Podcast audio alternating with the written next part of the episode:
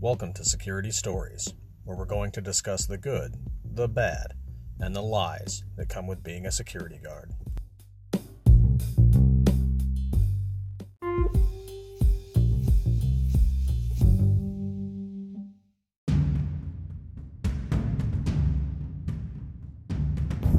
Warning this episode is likely to have inappropriate language and discussions involving violence.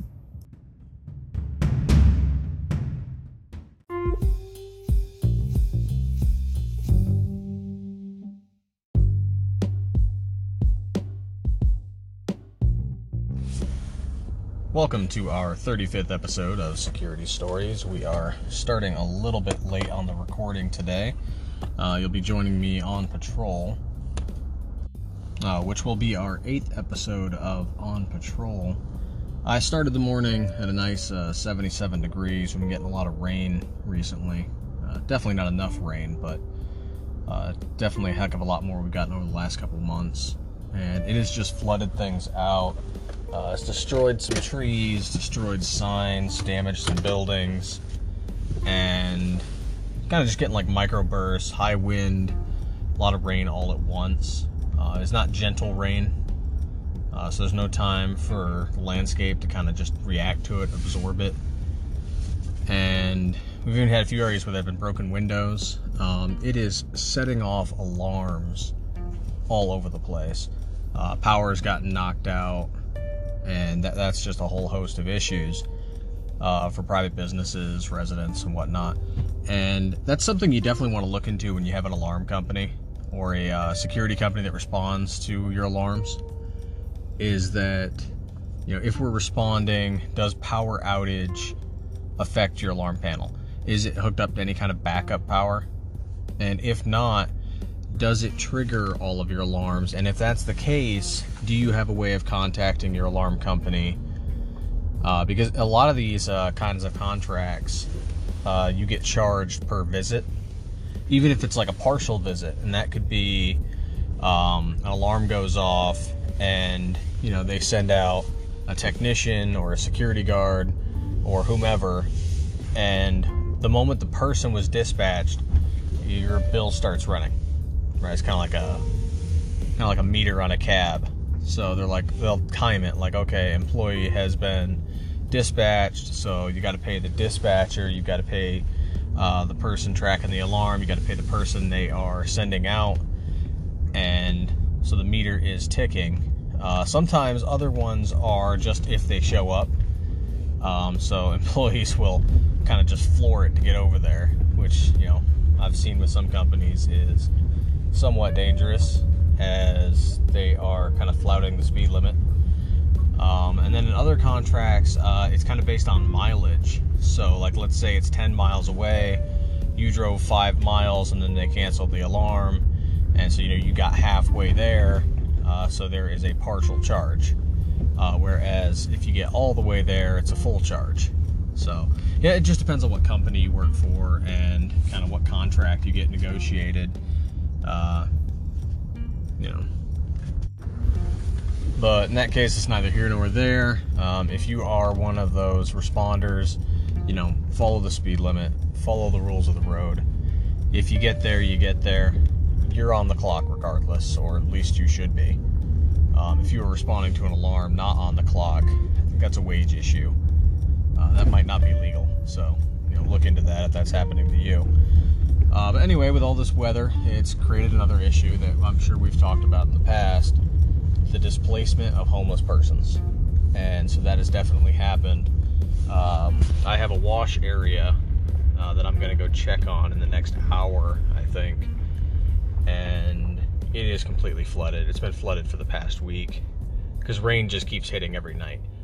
Um, some of the trees have knocked down. I've seen some of them did not get all their stuff out uh, they did have law enforcement and social workers come and check on the people before the hard weather hit and just kind of like, hey, you need to get out of there. You need to come to a shelter. You need to go to this place, that place. And they basically told the cops and the social workers to fuck off. And they probably could have pressed the issue, but it's a big city. They got a lot of stuff to deal with. There's no point in fighting these people on their way out. So they just decided not to. And so, of course, what ended up happening, bad weather hit, and it forced them all out. Uh, some of them got all their stuff out really quickly. Some of them were away from their area uh, before the weather hit, and so their tents and all their stuff just got washed away. Uh, some of them, like literally, one had a tree fall on it, and so I'm happy no one was inside. But they're looking for new places to stay.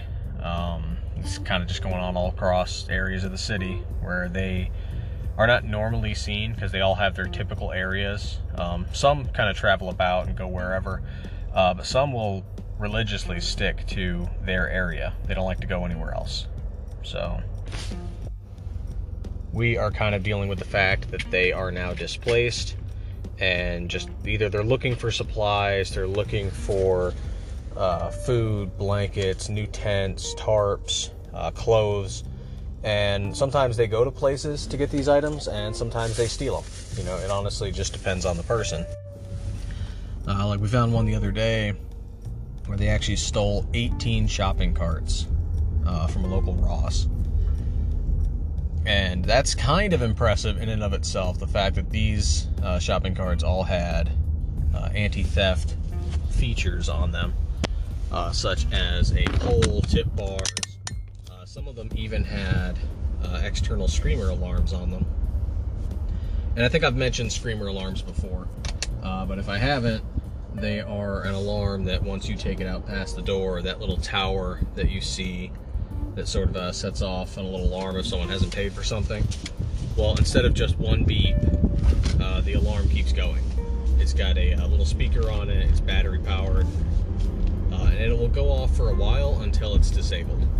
And usually, what you'll see when someone steals something is they will take a rock or they'll have some tools with them and they'll pry that thing open and remove the battery or just stomp it out until it just doesn't make sound anymore. Uh, I've seen them smack them against everything you know, the ground, concrete, a wall, other people's cars. And that's where you'll really piss people off. It's like, yeah, we know you just stole stuff and we didn't care about that, but you started throwing shit at my car. So, of course, people get angry. And these carts had uh, some screamer alarms uh, hidden on them on the undercarriage.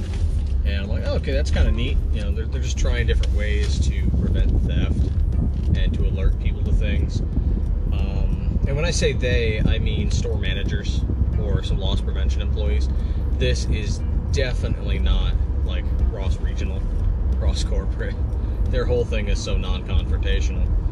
But I will give them a little credit lately at a few of their stores, but this still feels more like more local involvement uh, rather than something that's coming down from corporate. Is doing their little rope thing where they are kind of metering traffic coming in and out. And so I've seen some of that at several of their stores. And for those ones, uh, I have noted a marketed decrease in how many shopping carts are getting stolen.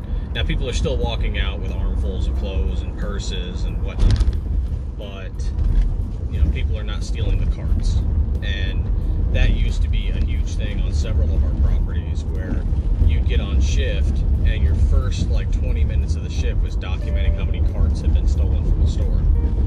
Uh, and from our perspective, because they have the anti-theft bar the tip bars, screamer alarms, anything that is outside of the store is a theft, and we can average, in this instance, uh, these shopping carts range between three and four hundred dollars.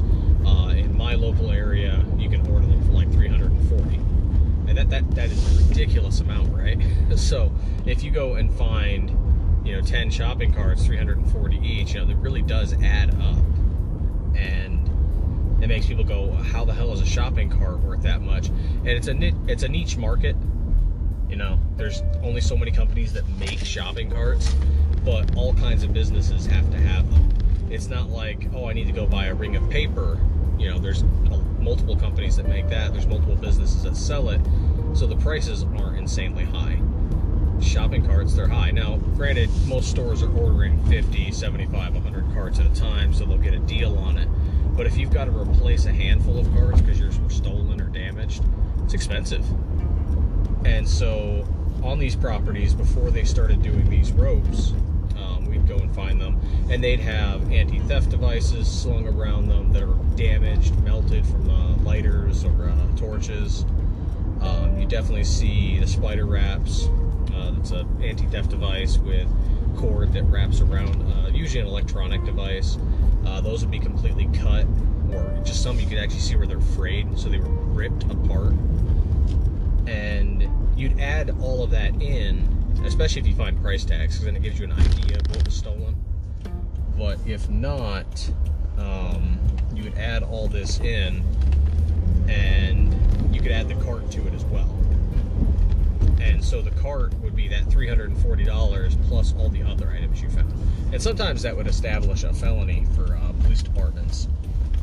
You know, they'd go, oh, hey, you know, these this group pushed two shopping carts out of your store, and based on what we saw in the video footage and based on what they saw from uh, the loss prevention guy up front, and based on what security found with all these price tags and hangers and devices, we estimate, you know, $700 worth of stuff stolen. Oh, hey, your shopping carts are worth 300 each. Well, hey, that's $1,300. There you go. There's your felony. Now, granted, that changes from state to state. Some states are, you know, grand theft, felony, $1,000 or more. Uh, some states it's less, some states it's more. So it really just depends on your state or in your country in some instances.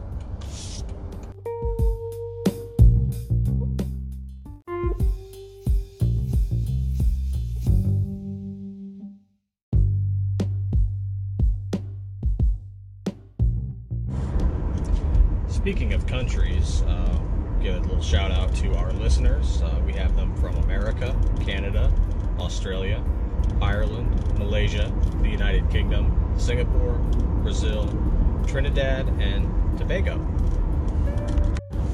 So thanks for listening. And uh, right now I am on my way to another site, uh, just kind of driving over there. And I just finished my second site of the day, so this will be my third one. And the first two, not bad. Uh, definite rain. Is that, oh, yeah, there's another fallen tree. Thankfully, that one didn't hit the power lines next to it.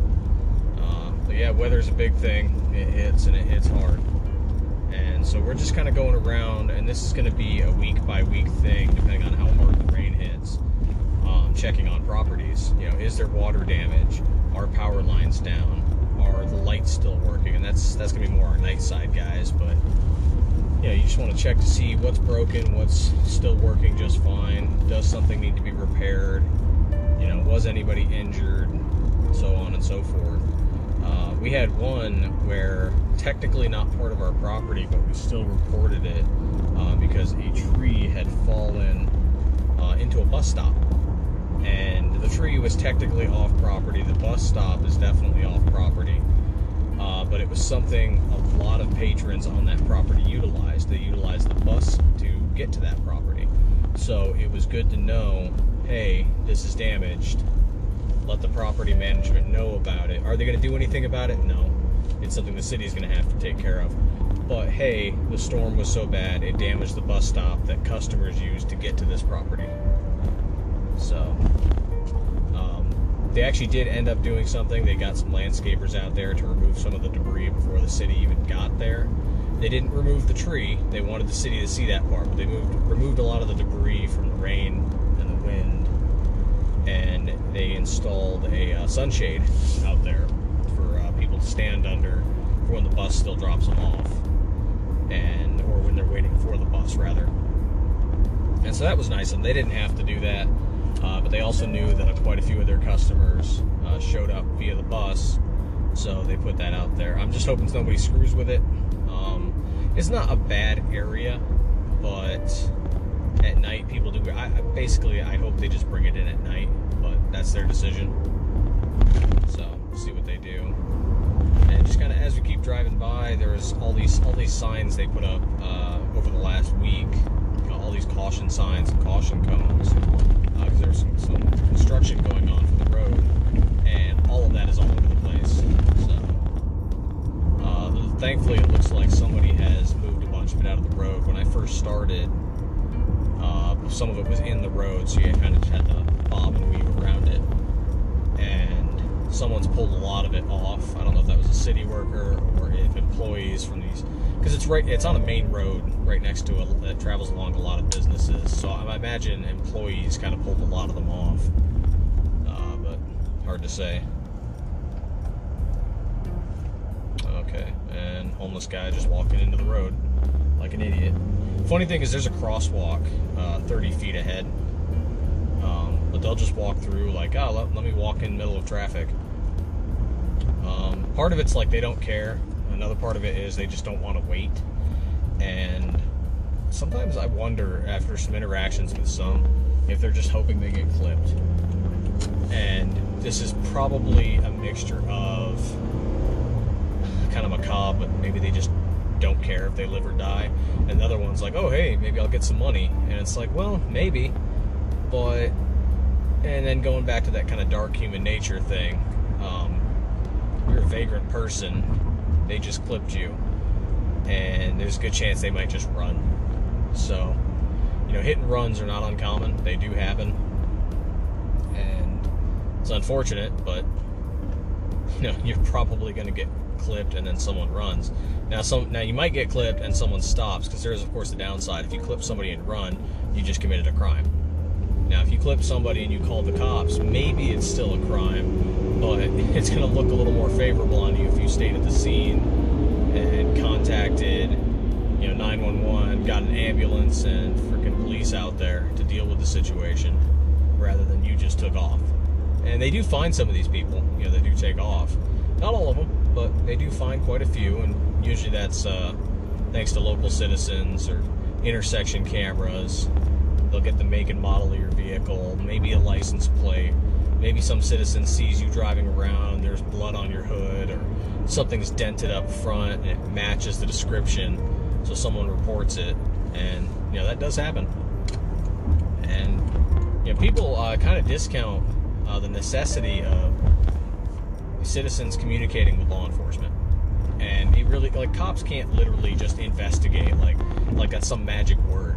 Oh, why don't the police just investigate? Investigating is literally communicating with the citizenry, right? Now, of course, yes, there's going to be crime scene investigation. You know, collect fingerprints, collect blood, collect you know evidentiary items. But a lot of what they do is just talking with people, and they need to kind of basically gather a story, if you will, and you do that through witness statements, right? So someone could say, "Oh, hey, it was a black sedan." What's what? What are the cops going to do with a description of black sedan? Do you have any black sedans there are in every city across the planet? What, what is? It was a black sedan. That doesn't help. Now, you start getting some more details. Oh, it was a four-door black sedan. Okay, and one of the door panels was gray. It looks like it's been replaced or painted over. Oh, there's a dent on the front. Oh, it's got a window decal on the back. The decal was of a popular soccer team. Or, you know, decal of a local college. All these little things. Then it's like, oh, okay, now we get, oh, hey, we got a partial license plate. The first, you know, three are ABC. Whatever. You know, they really can't do anything because they are not everywhere. Okay, they're not Robocop. So if you don't feed them information, they just can't get stuff done, which kind of leaves a little credence to the whole like don't snitch. And that there is some truth in that. If the cops don't have enough info, there's not a whole lot they can do. And because they're not everywhere, they really do rely on the public. And that's why it's so important to have a lot of trust and a lot of communication uh, between the public and your law enforcement. Um, and you'll see that into a very minor extent with security. Uh, and, and, again, this depends on where you're working.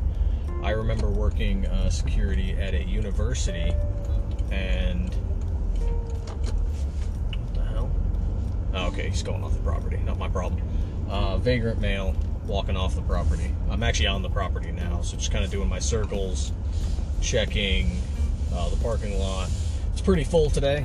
A lot of vehicles. Uh, people are already stealing shade in parking spaces that, well, they're not parking spaces. They're grabbing shade. So that's creating some blockage as I'm traveling around.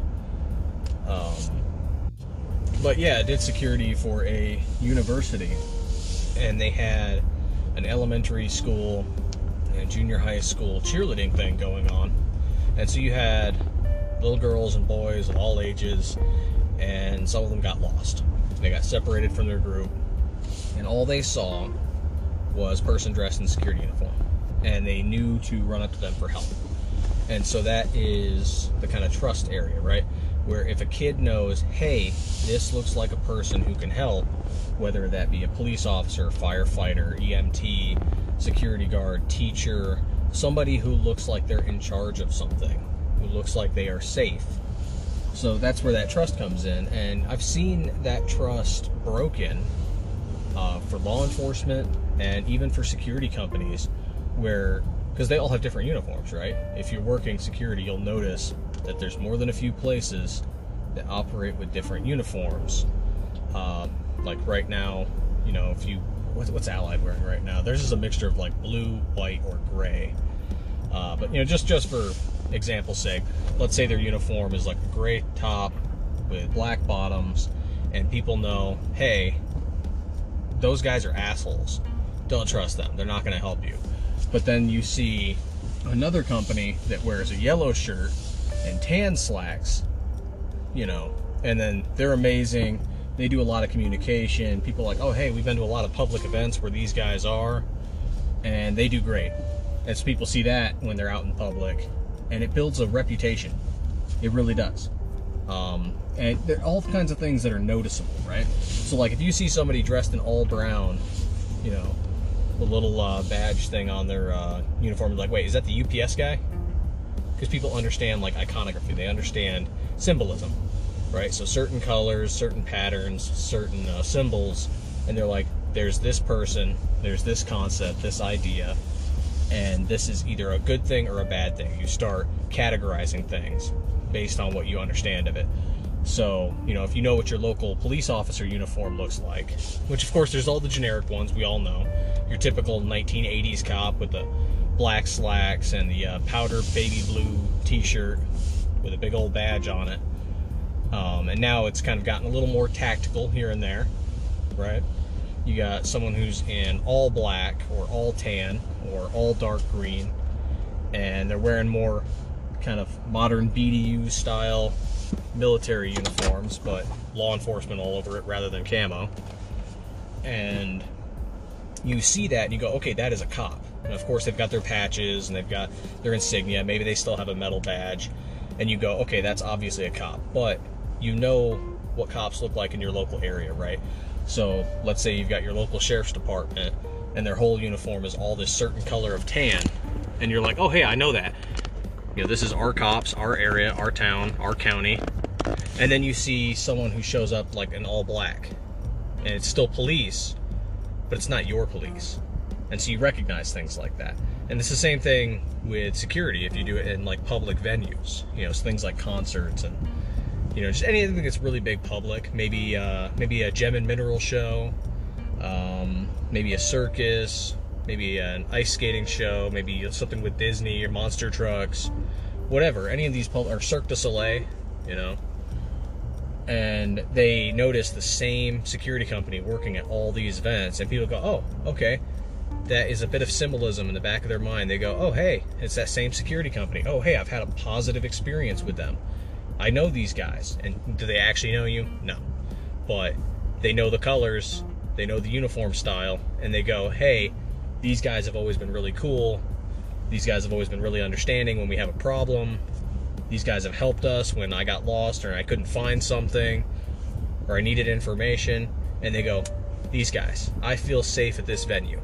I feel happy being here. These guys are great. And then you go to another one, and it's guys dressed in a different uniform.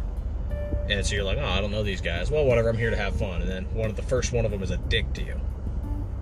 and that just kind of goes sets you off. Then you have another interaction with them, and that guy's just being a jerk, and all of a sudden it changes their perception. They're just like, you know what? I don't like this company. I don't like venues that they're at. I don't want to go to venues that they're at. And people really do think stuff like that. They're like, oh man, I'd really love to go to that show, but I know that venue and I know what company they use, and I don't like that company. And people actually do that. It could be a great show. Maybe you want to go see, you know, a great singer or a great artist or, you know, just any kind of musician. And people go, man, I'd really love to go to that, but I hate that venue. I don't like the way the venue is, and I really hate the security company they hire. And that is definitely a real thing. And people who just people will do that. They'll be like, I, I love that show, I love that artist. But no, not that venue, not that security company. It is absolutely a thing. And I have finally found parking. God, it is busy here today. But we're gonna go and do our checks. It's nice and sunny out right now. Uh, we started the day at 77. It's 88. Uh, so it has definitely risen in the last few hours. And it is going to be over 100 today for sure. So we're just going to go and do our checks and see what we find.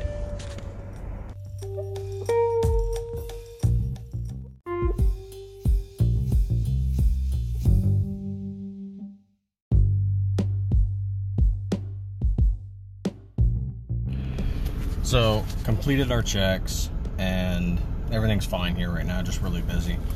Uh, I got to talking with one of the loss prevention employees and one of their regular LPs, uh, someone who feeds me information.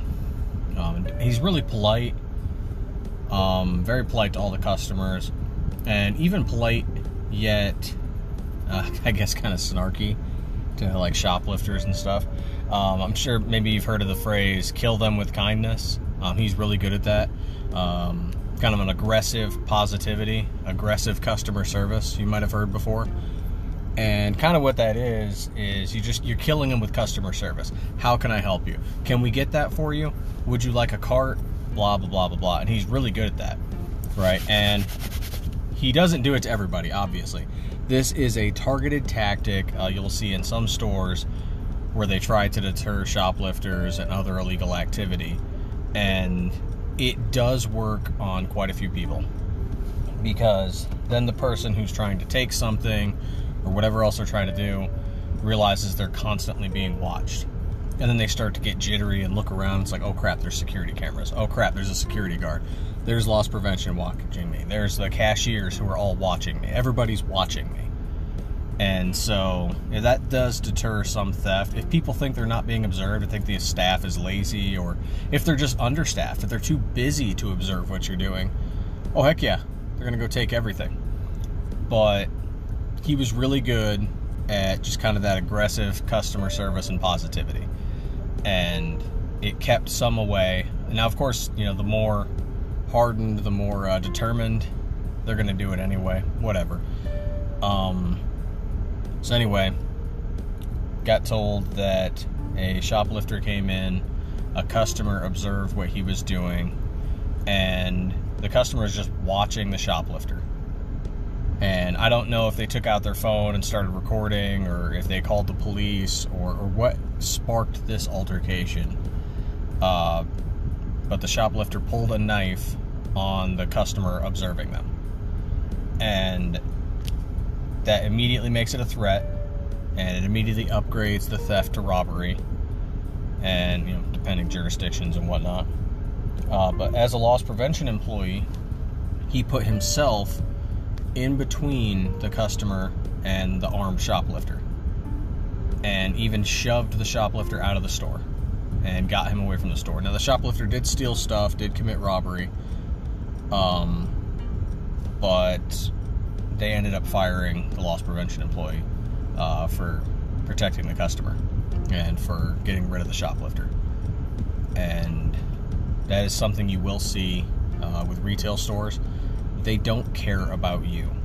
They really don't. They, they can do this whole we're a family and everything's about the, the business is like a family and we're all here for each other. They don't give a fuck about you at all. And that store was paying, well, their loss prevention gets paid more than minimum wage, but the majority of the employees who work there, minimum wage. They do not give a fuck about you. They don't care if you just rescued a child and got rid of an active shooter and whatever. They will fire you. And I've seen this, you know, at Circle K. I've seen this at Target, Walmart, uh, Factory 2-U, Ulta Beauty, Ross Dress for Less, CVS, Walgreens, um, all these places, various, various businesses, and they will fire you, even if you're protecting somebody. And the best thing you can do is just, you know what? That's cool. It's just freaking whatever business. They're a dime a dozen. I'll go get hired somewhere else. You know, it is not a big deal. And it's just unfortunate. Um, and I found out, you know, some of the customers were very appreciative. They loved what he did, obviously. Um, apparently, the customer who was defended uh, is going to be calling corporate to complain not that it'll really do anything, in my opinion, but hey, at the very least, that's nice of her. Um, I'd tell him to come work security, honestly, or hey, maybe he wants to go uh, work for law enforcement. I don't know. He was good at loss prevention.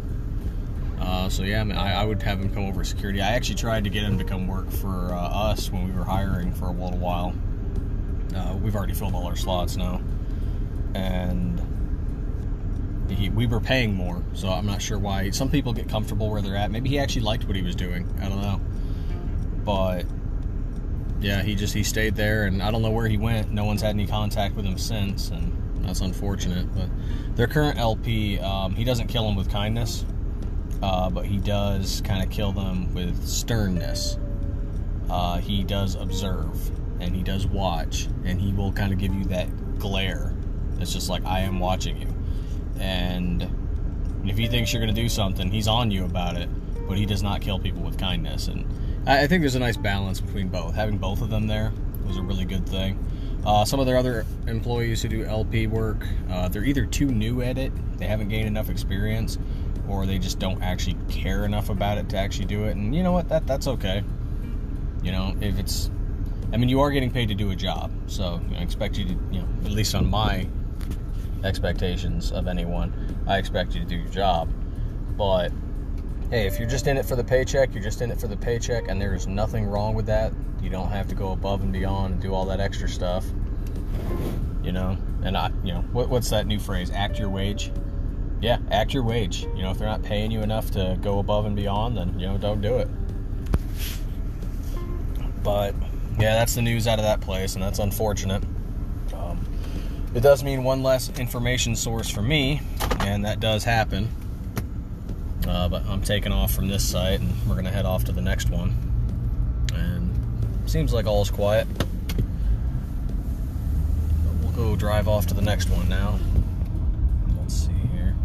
There are, um, and uh, this actually, as I'm leaving, um, there is a, a vacant property uh, next to us, adjacent to this one, and it's fenced off, and they've got uh, plywood over a bunch of the windows where the windows have been broken before. And I don't remember how long it's been vacant, but it has been quite some time. And even though it's fenced off now, uh, you can see where they cut a large hole in the fence, and there's vagrant activity inside the fence. Um, now I can suspect that those ones there are the ones who did the damage but I have no authority whatsoever for that property. So I'm going to make a note of it, and maybe this property owner can reach out to them and be like, "Hey, this is what our guy saw." Because you know, even even if I called, I have no trespass authority over there.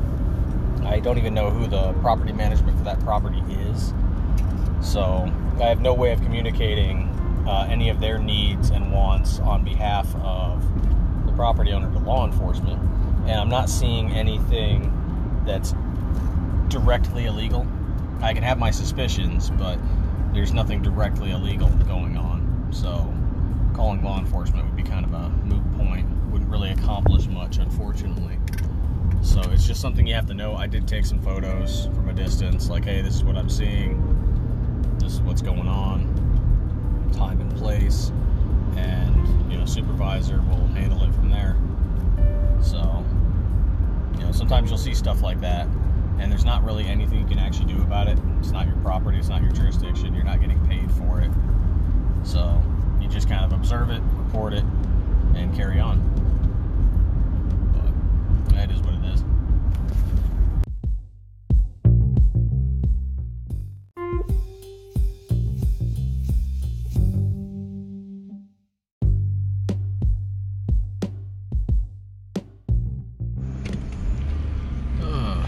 Already on the next site, and happy to say the landscapers are here.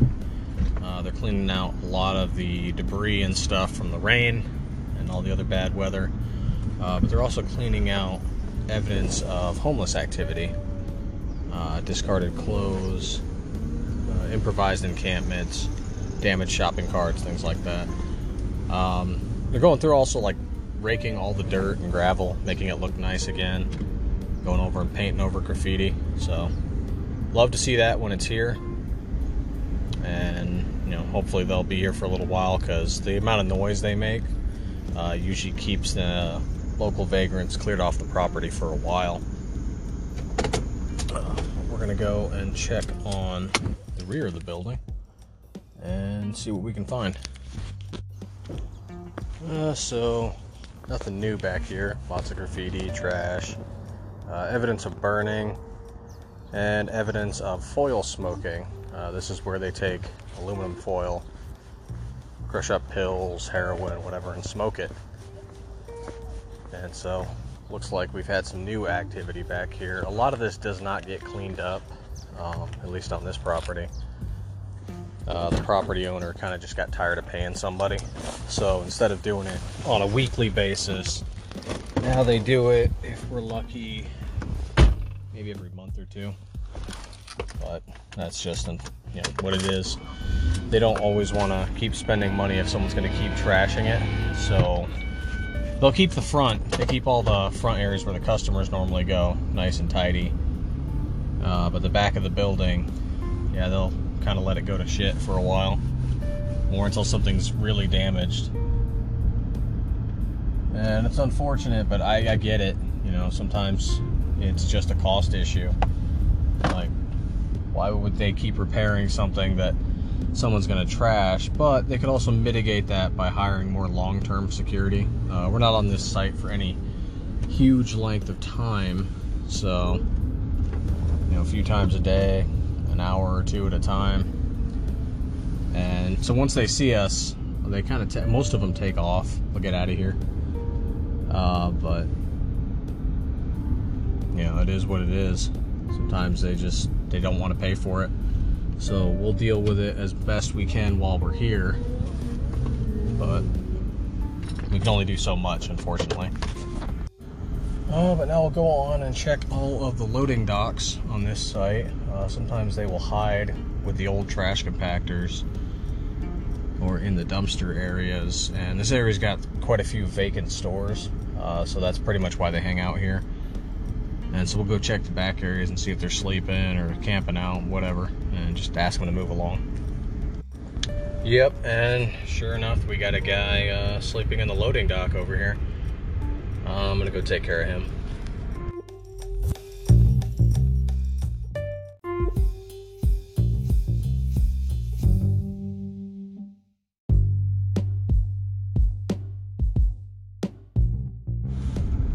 Okay, so we got him off the property. Um, he was not violent, just sleeping in the shade. And it's a bad spot to sleep, quite honestly. Um, I've never seen it personally, but I have heard of it happening where a vagrant person gets run over by a semi. You know, they're bringing in freight to all these various businesses. And, you know, if somebody's down there, uh, sometimes the truck driver just can't see them and you know I've, I've never seen it but i've heard of incidents like it happening. And it's unfortunate definitely unfortunate. The guy's just there trying to grab some shade get some sleep. I get it you know? And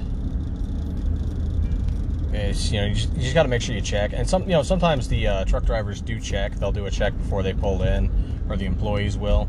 Uh, but sometimes it just doesn't happen. You know people make mistakes. And it's just something you want to. It can be a little sketchy, sometimes. You know, when you're checking loading dock, especially you know if it's really early in the morning or late at night. Um, you know, you want to be careful about it. Make sure you're using your flashlight. Uh, in this case, I didn't even have to go down into the loading dock. Uh, it has a little half wall, so I kind of just peek over it. You know, took a few photos just in case the person becomes violent after I start talking to them or waking them up. You always want to take photos before you wake them up, you know, or take a video.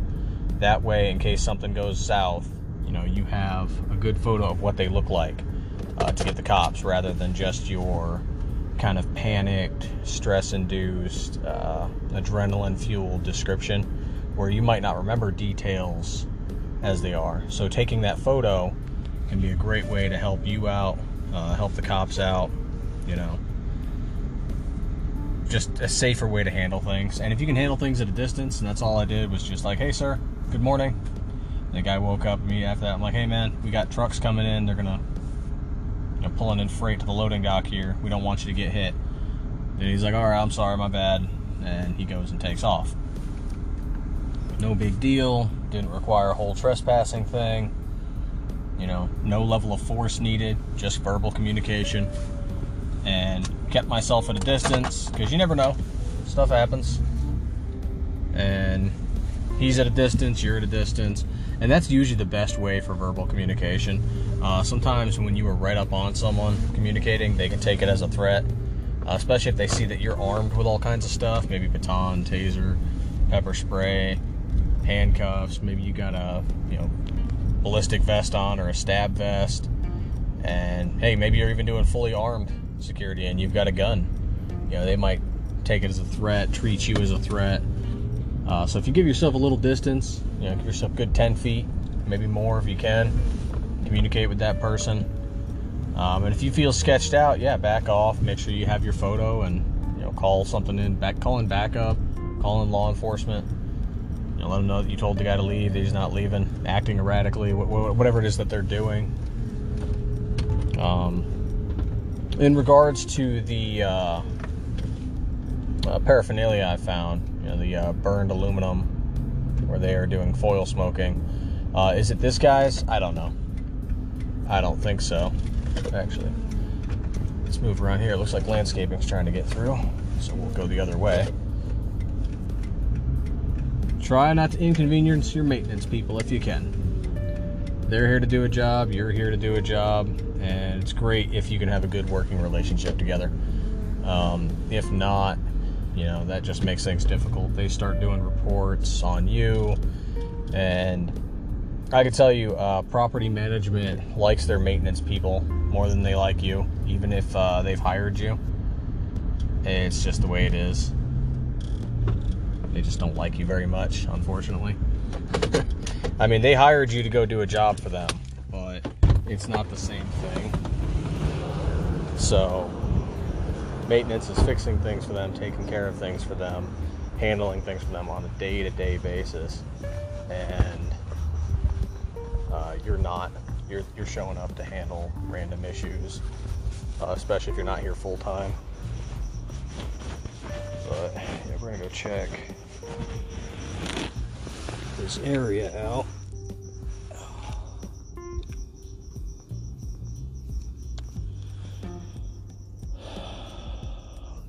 What's this? Well, it looks like he left a few things behind, mostly some change. Um, she might, you know, some people will pick up. I actually don't, because uh, I don't know what they've been touching and what they've been doing, so I don't pick up their change.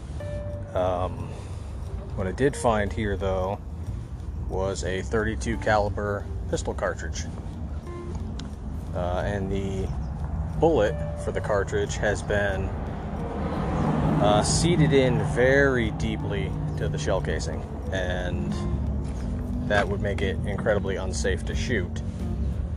Uh, so I don't know if he just found that, or maybe he was actually armed. Uh, it's possible. There's more than a few uh, homeless persons I have seen who have a gun. So I don't know if this is actually his, if it was just sitting there, or he found it, or if he's armed at all. Uh, but that's another good reason to kind of just back off, you know, make sure you handle things at a distance. Be polite, because you know once shots start going off, things are things are not good. Definitely not good. Definitely not going in your favor. Um, so I'm gonna have to figure out how I want to report this. Um, you know, we'll probably just do it as a not really an incident report, more like an event report. It's like, hey, I located this after I kicked someone off the property. So I'll get off and do that now. So yeah, we got that uh, reported in. Um, pretty much uh, it kind of handles what the property owner wants to do about it. I don't see a point in reporting this to law enforcement. It's not like I found a firearm. Um, I have found spent shell casings, you know, shotgun hulls, things like that in the past, because uh, people will dispose of stuff like that in the trash in random dumpsters for some reason. And in this case, you know, it could be just that someone was disposing of something and it just happened to make its way over there. Uh, there's no signs of any actual criminal activity. We don't know if it belonged to the vagrant male.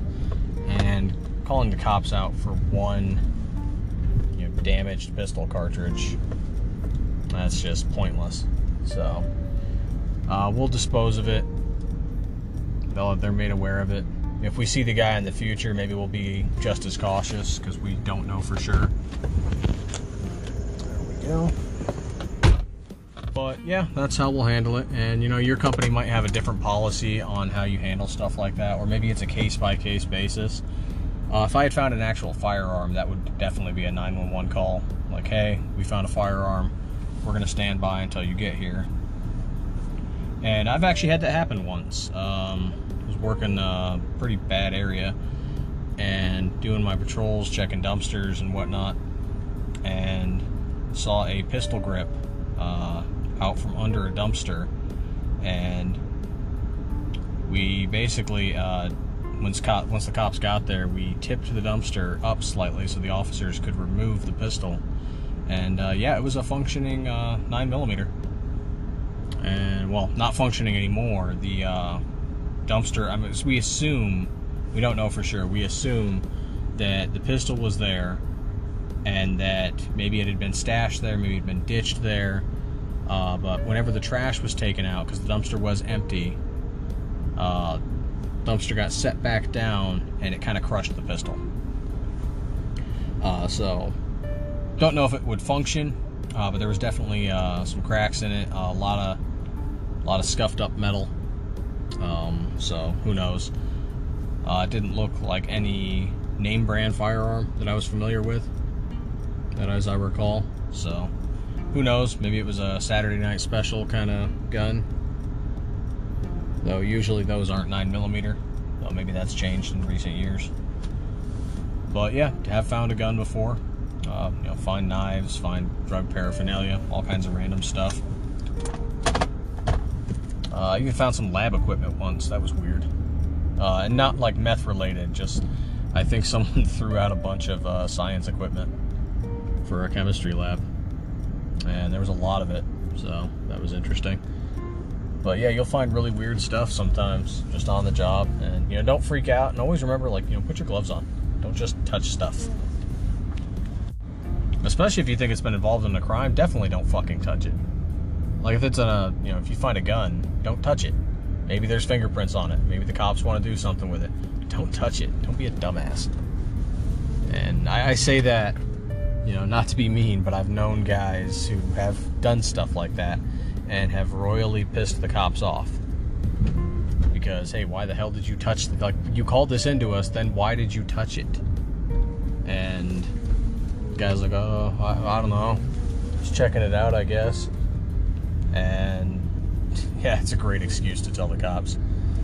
But, yeah, you know, if you find stuff like that, don't touch it. If you think it's, you know, homeless persons have touched it or, uh, drug, you know, drug users have touched it, don't touch it. Okay, you don't want what they got. You don't want to accidentally get pricked. I've known a guy that that's happened to. He's gotten pricked with a needle by accident. Thankfully, he was fine, but you never know. You never know what it has in it or what it's infected with. So just don't touch stuff.